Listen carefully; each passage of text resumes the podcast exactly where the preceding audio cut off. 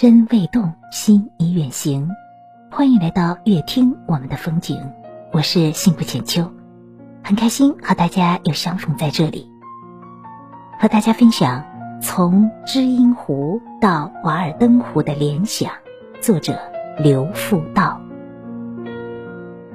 我常常这样想，我是个很幸运的人，我出生在一个泱泱大国中国。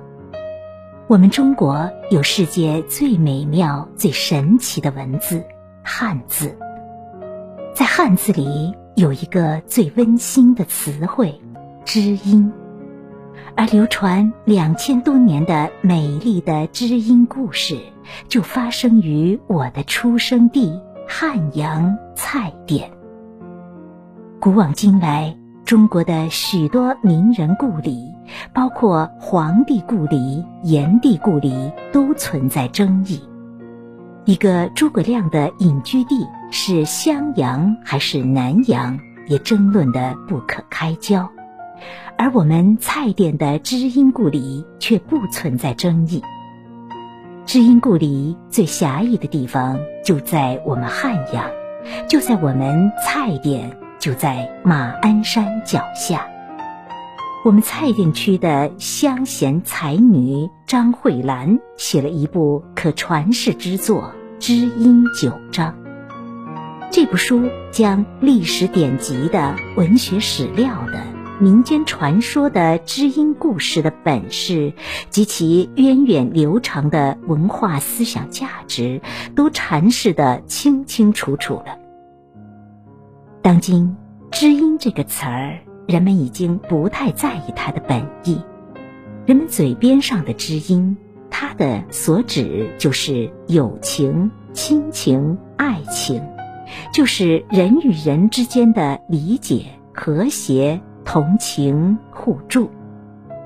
为什么知音故事能够历时两千多年而经久不衰呢？在我看来。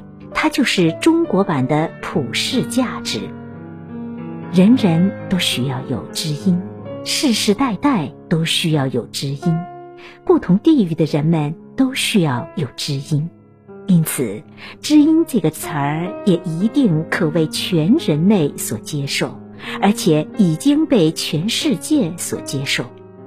我相信，全世界每个角落。每种语言文字里都会有与知音相对应的一个词儿。当今，蔡甸人为了弘扬知音文化，让知音文化在世界范围内发挥影响力，正在花大力气做一篇篇大文章。蔡甸区境内有了一个新地名——知音湖。知音湖包括了后关湖、三角湖、南湖和白莲湖整个水系。根据我十多年的考察研究，汉水进入长江的交汇口，曾经有好多好多个入江口，在同一时期就有可能有两个或两个以上的入江口。蔡甸区马鞍山脚下曾经就是一个入江口，如果没有这个入江口，伯牙与子期相遇的故事就不复存在了。因此，今天马鞍山周边的一些水域。